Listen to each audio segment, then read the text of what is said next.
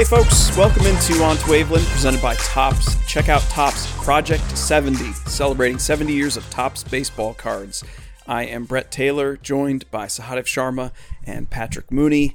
We are here to discuss all things Cubs, and uh, that includes the Cubs once again staving off a series sweep, which they've done now four times this year. They have won the finale when they were about to be swept, th- including three times in June already, which, on the one hand, is one of those things where it means that things have gone poorly because you can't stave off a sweep unless you lose the series. But I was looking into it this morning, and they are the only contender in the National League that has not been swept in a series this year.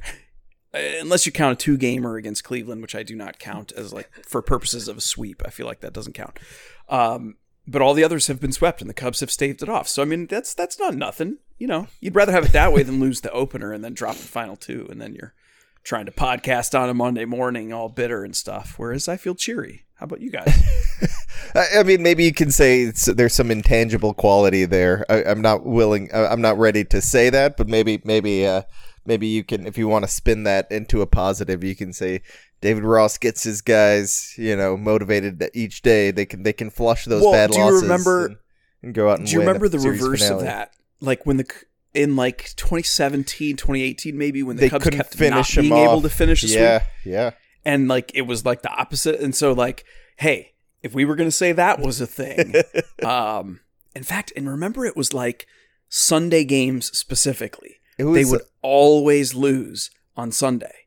It was crazy. There was some, I remember it was like a multi-year stretch where they had like a 300 winning percentage on Sundays. I think if so I'm that was a big part where remembering never- correctly, if I'm remembering correctly, Patrick, you can stop me if I'm wrong on this, but that was part of what we wrote uh, for that season preview. Like one of like they needed to finish off series or like you know those getaway days against bad teams. That was one of the focus points. Like you've beaten Yeah, them it was like the, like Theo's ten trap games. Yeah, and, yeah. Uh, the Oh, kind of you know the kind of tension between Joe Maddon's kind of big picture philosophy and some of Theo Epstein's frustrations with the clubhouse. Uh, I mean, in retrospect, some of this sounds. I mean, it sounds really silly, like talking about it out loud. But at the time, this is what the players were involved in, what the front office was involved in, what the coaching staff was involved in, and that you know maybe the team just wasn't good enough, or I mean, you look back at that time, what it was. You Darvish was this huge question mark. Like you know they're kind of some of these young hitters just weren't as good as they thought they were going to be. I mean, there's a lot going on there, and maybe it was just kind of instead of just chalking it up as randomness or teams finding their level, it seemed like the Cubs made it a thing, and that's probably why it sticks out uh, in your mind. it's now it's instead of Joe Maddon's, you know, two out of three ain't bad. Uh, what and he had another term for it. Meatloaf. Take two of three. Meatloaf. Yeah, he called it a meatloaf, right? Because of the, course, the eponymous song from Meatloaf. Two out of three bad. Uh, whereas this year it's it's one out of three ain't bad, right? Or one out of four uh, in the case of the Mets and the Giants series. But so anyway, that that was the win uh, yesterday. the Cubs um, finally scoring some runs, uh, not on home runs. Their first in a week, uh, which is its own uh, issue that harkens back to that same era and period of time we were just talking about, and we'll get into that in a moment. Um, and uh, I I got to be there for well the two losses anyway, so that was not great because they were what 23 to 2 the cubs lost those games to the marlins. And it was you know fun to be at wrigley. It was also very hot and humid. The libations were uh, plentiful. My you know next day was, was not not great. Yes yesterday sunday you know the cubs won that's great but I, I was mostly in recovery mode myself that day so i don't know that i would have won a getaway day Too many white claws, Uh, So many know, white True story. I- on Friday night, I was in the bleachers, and some folks who listen may know Crawley, who's sort of a, you know, he, he's just like an Uber fan guy, you know, on Twitter, and I've met him many times. We're very friendly, and some he wasn't at the game, but somehow, so he knew I was in the bleachers. He found a mule to send me this 24 ounce cup filled to the brim of White Claw in the bleachers. Like some random guy just walks up and he's Crowley. like, "Here here you go." And I, I was already, I was already in a good place at that point. point, and I was like, "Oh, is that water? Thank you." He's like, "It's not water." so, yes, is the answer to your question. A lot of white, a lot of White Claws. It's amazing. I love it. That's that's But, why uh, Crowley's. okay. You know, I mean, what other team, what other fan is like just known for being a Cubs fan and getting like the first question at Cubs convention? You know, back when Cubs convention was a thing. Like the owner of the team and like the presidents of the team like know who he is, like because he's standing there up front of the microphone. I mean, shout out to Crowley. I mean, that's why. I mean, that's a genius move right there. Just white clawing you And- in the bleachers when he's not even there.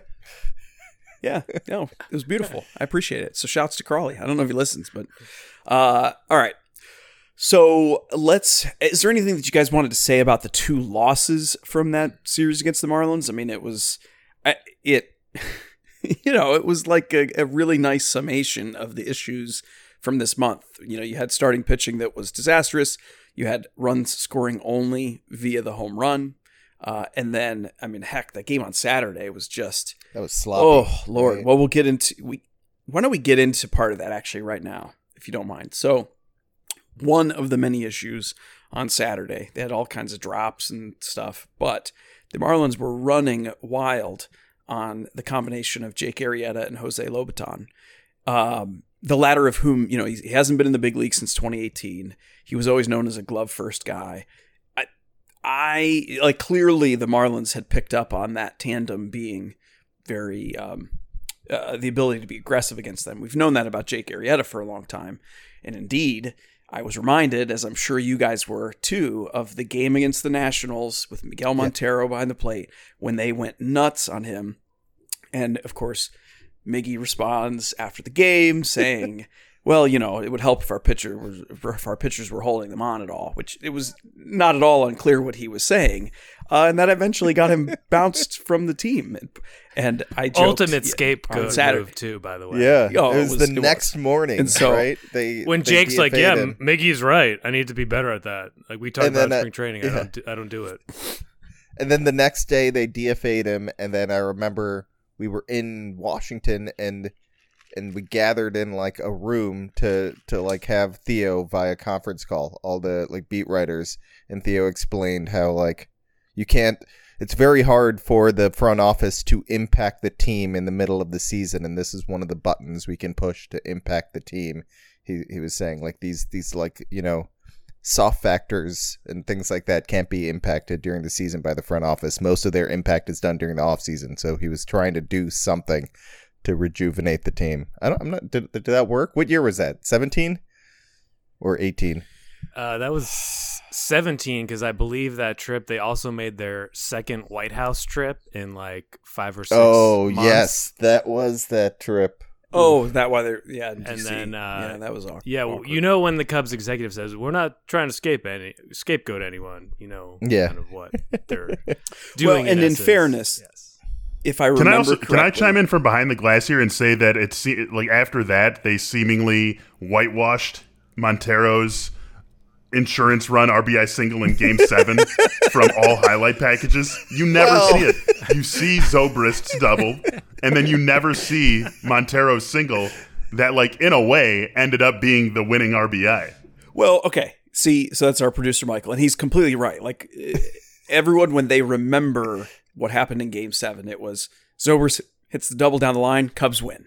You know, that's it. When he's right, strictly speaking, it was a subsequent two out single because remember, uh, the Cubs had him what uh, loaded with one out for Jason Heyward, and he either struck out or popped out or somehow did not drive in a run. And uh, Miggy hits one oppo through the shift uh, to score what ultimately ended up being. Now, we could get totally down a wormhole here, Michael, on that. Now, strictly speaking, what's considered the winning run is the run when you take the lead and never relinquish it. So technically, it's still the Zobrist hit was like the one. But you know what the other reason is why you don't see that the, the Miggy thing that much? It's because his grand slam I was going to say yes, that year we still see his grand is slam. was right? such a big deal. It's like that's his. But um, yes, he did, we did go through a period of about a year where it was like, oh, I think Miggy might be a bad guy. Because what did he say? And I don't, I don't actually think that, mind you. But like he said something right after the World Series too, right? That he uh, Uh, was he it? was frustrated with Joe remember? and the communication. Yeah, like the Okay. the communication between he and Joe, I think, was the issue, and and he he felt slighted in a, in a way about his playing time. I mean, that was a difficult situation for Joe, I'm sure, but I I, I oh Willson Contreras had just come up and Willson was- Contreras had come up. Ross is getting a start every you know fifth day with Lester, uh, so his playing time was just you know really mitigated there and didn't didn't really get much time. but the but the Cubs are going to bring him back because they desperately need a uh, backup catcher. No, um, so anyway, where I was going with all that before that was that was a delightful little uh, you know rabbit hole we went down. I think. Um, so obviously the Marlins ran wild. Uh, Jose Lobaton is not going to hit. We knew that, um, but if and again, Arrieta clearly is not great at holding runners on. It's got a long, slow delivery. It's an issue, but still, that was kind of beyond the pale. Um, are the Cubs going to move on to backup catcher number five? And uh, I do wonder if we'll be tracking this very soon. The Tigers just released Wilson Ramos. I don't know if he's getting over his back issue or not, but I mean, it does feel like the Cubs are in that mode where if anybody becomes available who might be plausible, they're going to have to jump on it because you uh, Willson Contreras is already leading catchers and innings by like a country mile, and that plays reasonably well up through June. But you get in the second half and Yeah. guys wear down, and like they cannot do that to him if they want to be competitive. So not only that, there's a there's a year after year impact of this. I mean, part of remember when Miguel Montero was like a great offensive catcher in Arizona. Part of the reason he broke down and was just became like this veteran, good defensive. It, every once in a while provides you some offense type guys because he caught way too much. They leaned on him and the and this grinds catchers down. We're seeing it right now with Willson. Willson's not good at on offense right now. He doesn't. He's he's putting up some pretty non-competitive at bats at times uh, of late, and and I and I do wonder. I mean, I'm pretty sure a lot of it has to do with he's just ground into the like he's being grinded into the ground here with with the playing time issue. Ross said, you know, hey, can I pause? Can I ask you a question on that? Yeah. Because I, I was writing something this morning and I had that same issue, and you just you just went back and forth. Is it someone is being grinded into the ground? Gra- Uh, ground and, into and the if ground. so, Ru- Ground run into into, the the, ground? ground? Isn't that the run into run the into the- ground. I mean, maybe just yeah, switch okay, up the all editor usage. Mooney. That's that's one way around it. But yeah, well, because I was I think I was talking about Patrick Wisdom's 15 pitch at bat, and I was like, and he really grinded his way through, or he ground his way through. Yeah. I, I got really hung up on it. Well, so I don't think know. that one would be grinded. Well, anyways, that would be grinded. I went with grinded, but Uh, and uh, I mean, the, the way Ross put it, it doesn't sound like we can count on Austin Romine coming back anytime soon. Not only that, he just he said I can't I can't talk about the back end of the season with them. I don't know, but you know, this isn't. It's not like they can be patient and and Romine will be back by the end of the month or something like that. That's not happening. Uh, and and he also made sure to go out of his way to not put down Lobaton and compliment Willson. Like it, that that was clear that Ross wasn't about to rip a guy, but I don't think I, I think Saturday kind of showed like he's it wasn't I mean you have to be good at something as a catcher, right? You need to be a good framer, you need to be a good, great game caller, you need to just hit the crap out of the ball, something. There's got to be something you can do really well to justify your playing time. Uh Jose Lobaton didn't seem like he could catch like certain pitches. Like there were there were times when like the ball would just fly by him and it didn't and it was like that's not a ball that should anyone should be having trouble with. Uh and and to be fair, like it I don't think he's played much in the past couple of years, right? Like how many games has he played? He's just not like he was at the alternate site with them last year. But that's yeah, and That's like this is just I mean, I, I think it's just where they are right now with backup catcher, but it's a clear need. You need a competent backup pa- catcher that doesn't like turn into like okay, backup catcher is is playing. That means now we have two dead spots in the lineup with the backup catcher and the pitcher. And and he's like, it's basically a giveaway game, right? You can't do that. You just it's it's really it's going to cause issues. Either going to force Ross to want to play Contreras more than he wants to. Uh, this just has a cumulative effect that that can really hurt the team. It seems like such a minor thing, but you just need it's it's not about having a great backup catcher. Like you want to not notice the backup catcher almost or like you know they randomly like whoa that guy oh victor caratini just hit us a game-winning home run. That's nice. Uh you know like rand like you don't want them to they don't need to be great. They just need to be really competent. And and right now they're not getting that. And it and it's it's just like one of those little things that that's causing some issues for the team among the many glaring issues that that are staring us in the face. I, will give Lobaton credit. I remember hearing last year and s- during the uh, alternate training site experience and subsequent to that that he made a really good impression on pitchers like Alzolay that like they really appreciated his his guidance and his instruction and that Cubs officials were very high on that aspect of uh, Lobaton's game and his his personality that will probably serve him well in the future. But obviously, it's telling that despite uh, all that and the great impression that he made, that he was what the fifth guy up. Brad, is that what it was? Like in terms of the depth chart, he was number five, six. Yeah, he was the fourth back, fourth backup. fourth so, backup. Okay, yeah, so fifth. yeah, I mean, I think this is where you know we've talked about the trade deadline a lot, and that it's not always about trying to get Max Scherzer or Roldis Chapman or whatever. That I mean, historically, the Cubs uh, under Theo would almost always get a an extra catcher, whether it was Alex Avila or uh, calling up Willson to be that third catcher. Like it's a they've what Rene Rivera was a Cub for a while. I'm trying to think. It seemed like they always kind of surfaced a guy like that, and I think instead of waiting till the end of the July, they should probably do it ASAP. Yeah, and we'll see if again, like I said, Wilson Ramos is essentially a free agent now, and um, you could look at the Tigers situation and see. I can see why it played out the way it did beyond maybe that he's just washed. So we'll see what that happens. Also, the Orioles just DFA Chance Sisco, formerly a, a top prospect who just wasn't hitting this year. And, and again, like the Tigers, their circumstances such that they were going to become overloaded with young, talented catching. And so be interesting um, if the Cubs can can leap on that because it, like you said, it's it's really hard to imagine them waiting until end of July to to address this situation. Um, all right. So uh, on the brighter side from this weekend and, and going back further, um, we just keep getting this reiteration that not only that the Cubs bullpen overall is just highly effective, but I was struck that um, in each of the games that avoided the sweep, so the the the win against the Marlins on Sunday and the win against the Mets on Thursday, it was one of those where the Cubs got through six innings or five innings on Sunday with a very small lead, and it was game over. I mean, it's the the way that Ryan Tepera, Andrew Chafin, and Craig Kimbrel have been performing going back all the way to the start of May as a unit. That's kind of when it became clear to David Ross that although he had a lot of talented options in his bullpen, those were those were the guys that that he wanted to um, set up there at the end. Because as as much as you want a versatile group in your bullpen and you need to be nimble as a manager, every manager also just loves the idea of having it set up where it's like my starter gives me six, and then boom, boom, boom, I go seven, eight, nine to finish things off. And that trio is currently working on a 49.1 scoreless inning streak combined.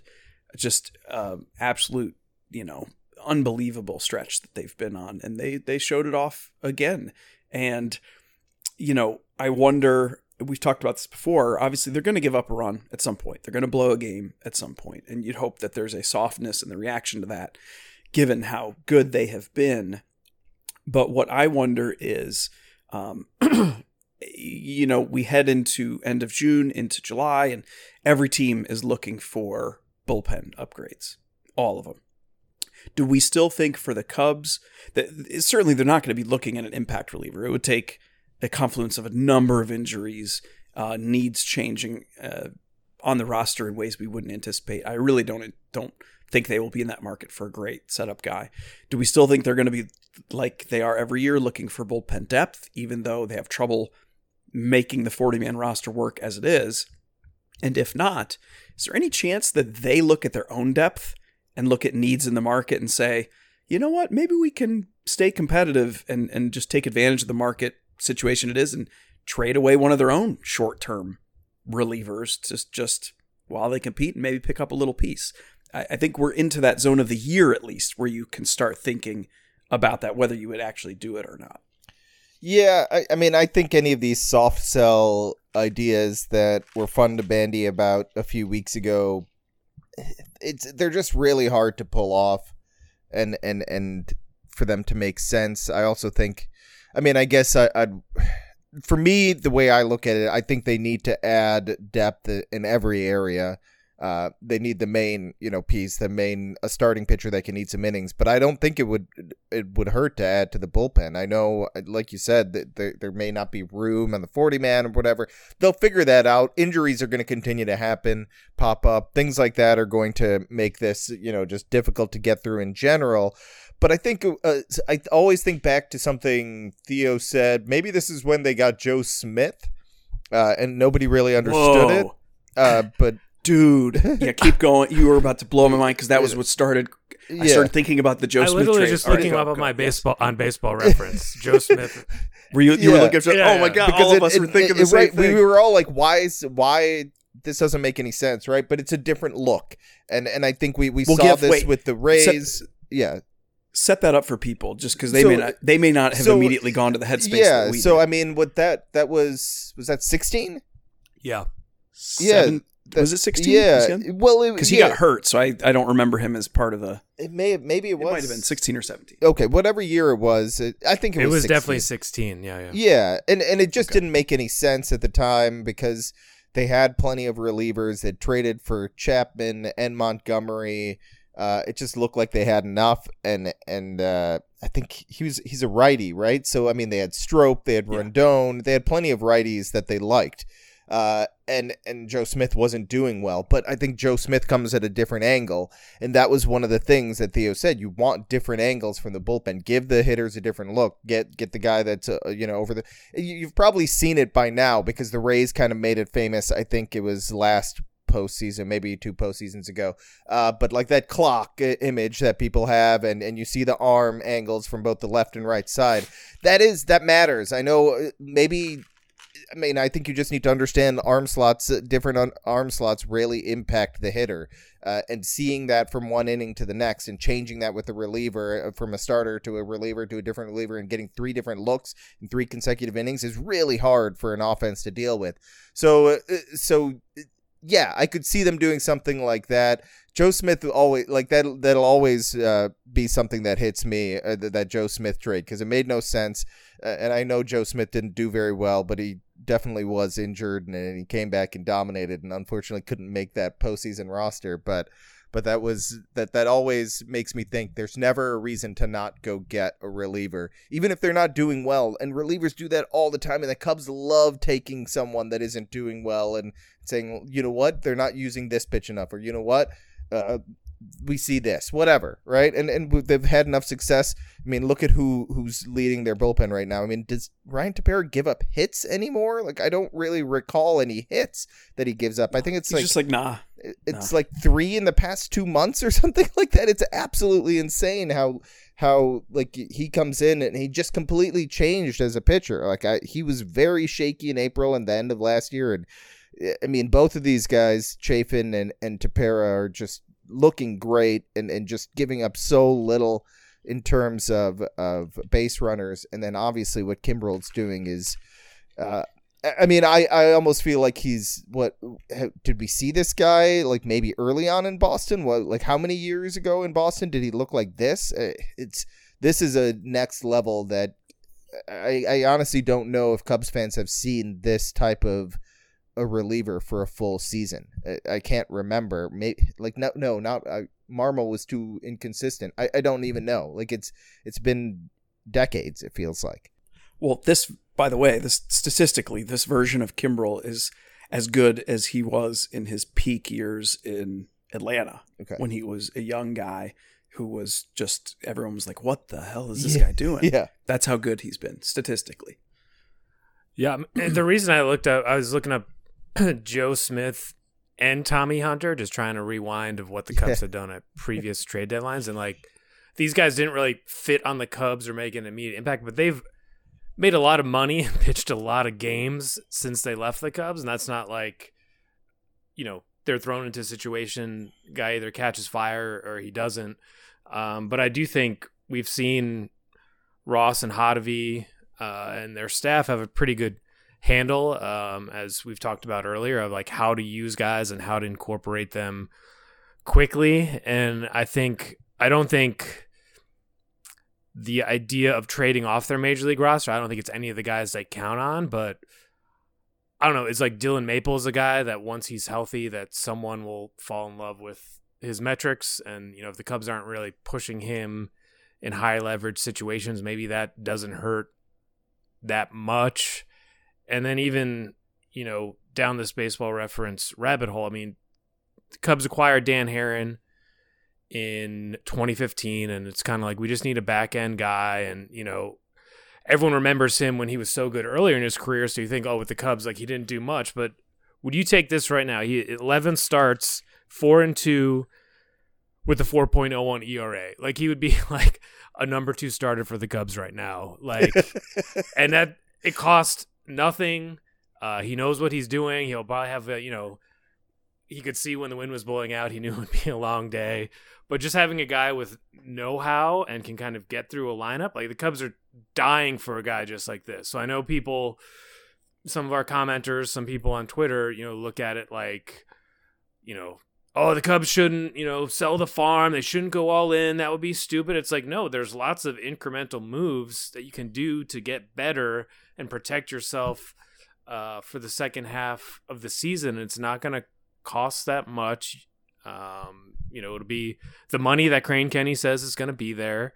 And, you know, just having like those two Marlins games show just how bad the rotation is. And just the Cubs have had for a team that's in first place.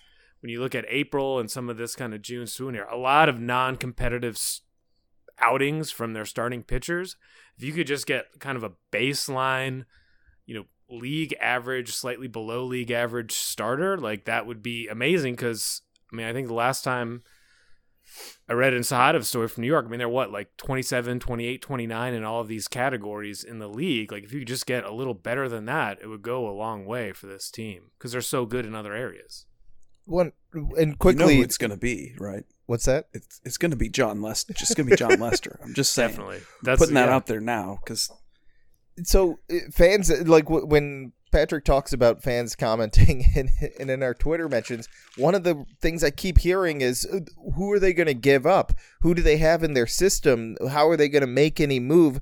What who have they had in their system the past 4 years? I mean, what I, that's they've managed to pull off deals every summer and the it- it's been barren since the since the Quintana trade. They haven't had impact talent in that in that system for a while now. You don't need it. And and the whole issue with this Cubs team for the past few years is they haven't been able to trade their own players because nobody gives up impact talent. So it works now in the Cubs' favor because nobody gives up impact talent. You don't have to give up impact talent, and you're not going after the best of the best. Like Patrick just said, just get someone that can give you five or six innings, and it leads to this dominant bullpen we're talking about. Don't burn them out because you're going four innings every time out. That's that is the whole point right here. Get through this season, get through the regular season, win the division, see if you, this bullpen you can use it in the unique fashion, and that you have two, maybe three starters that can give you, you know, six plus in the playoffs. That would be great. Even if it's five, I think you can make it work in the postseason and be creative enough. Ross really seems to know and understand how to like how to handle his bullpen pretty well. He's he. I, I know we can we can debate uh, till we're blue in the face about if he pushes guys sometimes or or doesn't push them back. Whatever you want to say, certain starters. But I I just think there it, it's not going to cost that much. Uh, I mean, what did who did they give up? Like ask the random fan who they gave up for uh, Cole Hamels or or Nick Castellanos. I mean, those guys impacted the team pretty significantly. You got to rely on your pro scouts and and this coaching staff to make sure that they get maximize these guys, whoever they acquire. But you can inqu- acquire a, a guy that impacts your team significantly at the deadline and give up very little. It doesn't have to be Max Scherzer or Jose Berrios or any of these big name pitchers that are exciting and would be nice to add. And and someone like Berrios or German Marquez, someone that's going to be around for longer, would would be great and pretty ideal for for the long run for this team beyond 2021. But just 2021, there's there's ways to do that without destroying a farm that they're trying to rebuild. Yeah, miscellaneous note that popped to mind as you were saying that, and as Mooney was mentioning guys like Tommy Hunter and um, uh, Joe Smith. It, you know, uh, so those two Cubs acquired for very little. They didn't actually impact the team that much that year, but went on to continue to be very good. I was thinking about how you know the Cubs acquired Andrew Chafin last year. Yep. At the deadline for basically nothing, and he did not impact the team really at all, injury issues and whatever. And then they were able to retain him, and obviously he's quite good. Um, and I also was thinking about uh, Justin Wilson, who the Cubs acquired. Remember, he he arrived and was historically bad. Who knows what that switch was? But then he was fantastic. They had him the next year, and he was, fa- he was nobody wanted to give him the benefit of the doubt anymore because he the He in was some done. fans' minds Yeah, he'd already no, there was no bridge. chance. But he Yeah. was, yeah, he was great. So clearly, they also have sort of an eye for uh, identifying the right cheap talent, and so you you know. If there is some secret Jesse sauce Chavez, there, then, right? Oh Yeah, yeah, good another call, like it's like fine, go go ahead, man. How perfect would he be? Oh, Oh, that yeah. era, Jesse Chavez for this team. Oh my God, that's who they need. Well, that actually transitions me very nicely into the last thing that I wanted us to just hit on is that another swing guy type, Alec Mills, uh, obviously got the start yesterday, and uh, he was fantastic, both in the results and the performance, in my view, uh, in large part because he has uh, ramped up his reliance on his sinker to an extreme level this year. I mean, you'll recall something about Alec Mills that we really liked in previous years was he had four effective pitches. He could work in three different uh, velocity bands, and it was just it was a really great mix.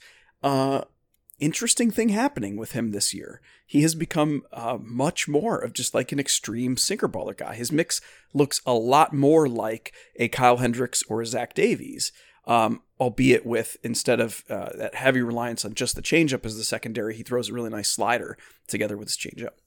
And obviously, everyone knows the slow curve that he does to get over for a strike sometimes. But uh, he got 70 something percent ground balls yesterday just he was absolutely punishing the bottom of the zone with the sinker, and the Marlins were biting. And um, it got me thinking about how um, not that you are going to view him as like, okay, finally the Cubs did add another starting pitcher. It just happened internally when Alec Mills got healthy and they had a need, so they put him in the rotation. But in part, you don't want to sleep on the fact that this is a guy that we did want to see getting starts. You know, we knew it would happen one way or another, and it was reasonable and fair that he ended up the odd man out of the rotation when everybody's healthy. But since everyone's not, and he's back, I'm kind of stoked that he's going to get another start at least through this turn. T- much in the same way we have wanted to see the Cubs pick up an innings eater before we get too close to the deadline and they got to make a decision on a bigger trade. It's kind of like, oh, it's good that they're going to get to see Mills a little bit um, for the same reason. No, I think that's a good point. That it, was easy to forget just because I, I, I'm trying to remember. Like, how did it, his season didn't start so well, right? This year, like he was, he came out of the bullpen a couple times and had some rough outings, and and I think we just kind of forget that he can be a solid. Like he does when he's not right, he's going to get knocked around, right? Uh, I mean, it's it's uh, like a lesser Kyle Hendricks version, right? If, if Hendricks isn't right, then then it's just going to be a long day at the park. Uh, I think Mills is similar in that sense. So we probably saw him when he was in 100% healthy and, and was a little bit off. And and now that he's come back, yeah, I, I think that that's definitely gone overlooked. And, and we can kind of wonder what's going on here. How many innings can you get out of him? Quality starts and, and, and what type of production can he provide? I think if that that eases that could ease the pressure on the front office a bit. You still w- would like to see them go out and get two starters, right? Don't don't change the uh, the goal here, but it, it also eases the pressure a bit, I believe, and and he can he does look good if it, and uh, you got to say that the defense looks significantly better than it was early on. I, I think that all hinges on Javi, and Javi is back to looking like a special shortstop. It was just he just not that he wasn't making special plays. There was just something off for you know, and he wasn't hundred percent right. We've talked about this. He wasn't hundred percent healthy. I think he's getting there, even though he says the thumb. You know, he was straight up asked, "Are you hundred percent healthy?" I think that was yesterday. I'm losing track of days. Uh, and and he he's like, I'm not gonna say I'm hundred percent. The thumb's still there. It's it's a thing, but it's he's like, I'm not like I'm not saying I'm like eighty or ninety percent. I'm I'm better than that. I'm close. So that's I think that's really good news. And and we're pushing on July. These guys are all banged up in some way. Everybody across baseball. So. I, I think the combo of Mills, if this is real, if he can continue to like lean on that two seamer and give you five, six innings, and he even said he's like, you know, obviously I want to go deep, but with this bullpen, if I can go five or six innings and, and the offense gives me enough, that's the, that works. That's a recipe for success. Now, obviously, you have to lean on others. You have to hope Hendricks can give you six plus every time out. You have to hope that uh, Alzolay comes back and, and is and is impactful tonight and beyond, right? So there's a lot of other factors, but I think I think that's a good point to bring up that Alex Mills is here he's useful and and he can help this team eh, eh, and kind of be a shot in the arm in the sense like you don't need to trade for that guy. Hey, he does the same thing that we're, what we're talking about. Sorry, Michael, you have to clip that. I was I, I should have just. I thought I you were the, the hardest of hard outs. That's why. I, I well, I know, and then I know, and you did you did the kind thing. You were like, I'm not going to say anything because the clock. All right, you can leave maybe some of this in for hilarity, Michael. I don't know. Listen, it's the end of the show. We thank you very much for listening to to Waveland. Uh, we love doing this. We love that you listen. I had some very nice people in Chicago telling me that they appreciate the podcast this weekend. That was really cool. Uh, dig that. So thank you. I'm Brett Taylor. Get my stuff at Bleacher Nation. That's Sahadev Sharma and Patrick Mooney. Get their stuff at The Athletic. Rate, review, subscribe. Love to Waveland. Uh, we will talk to you soon. Have a good rest of your week.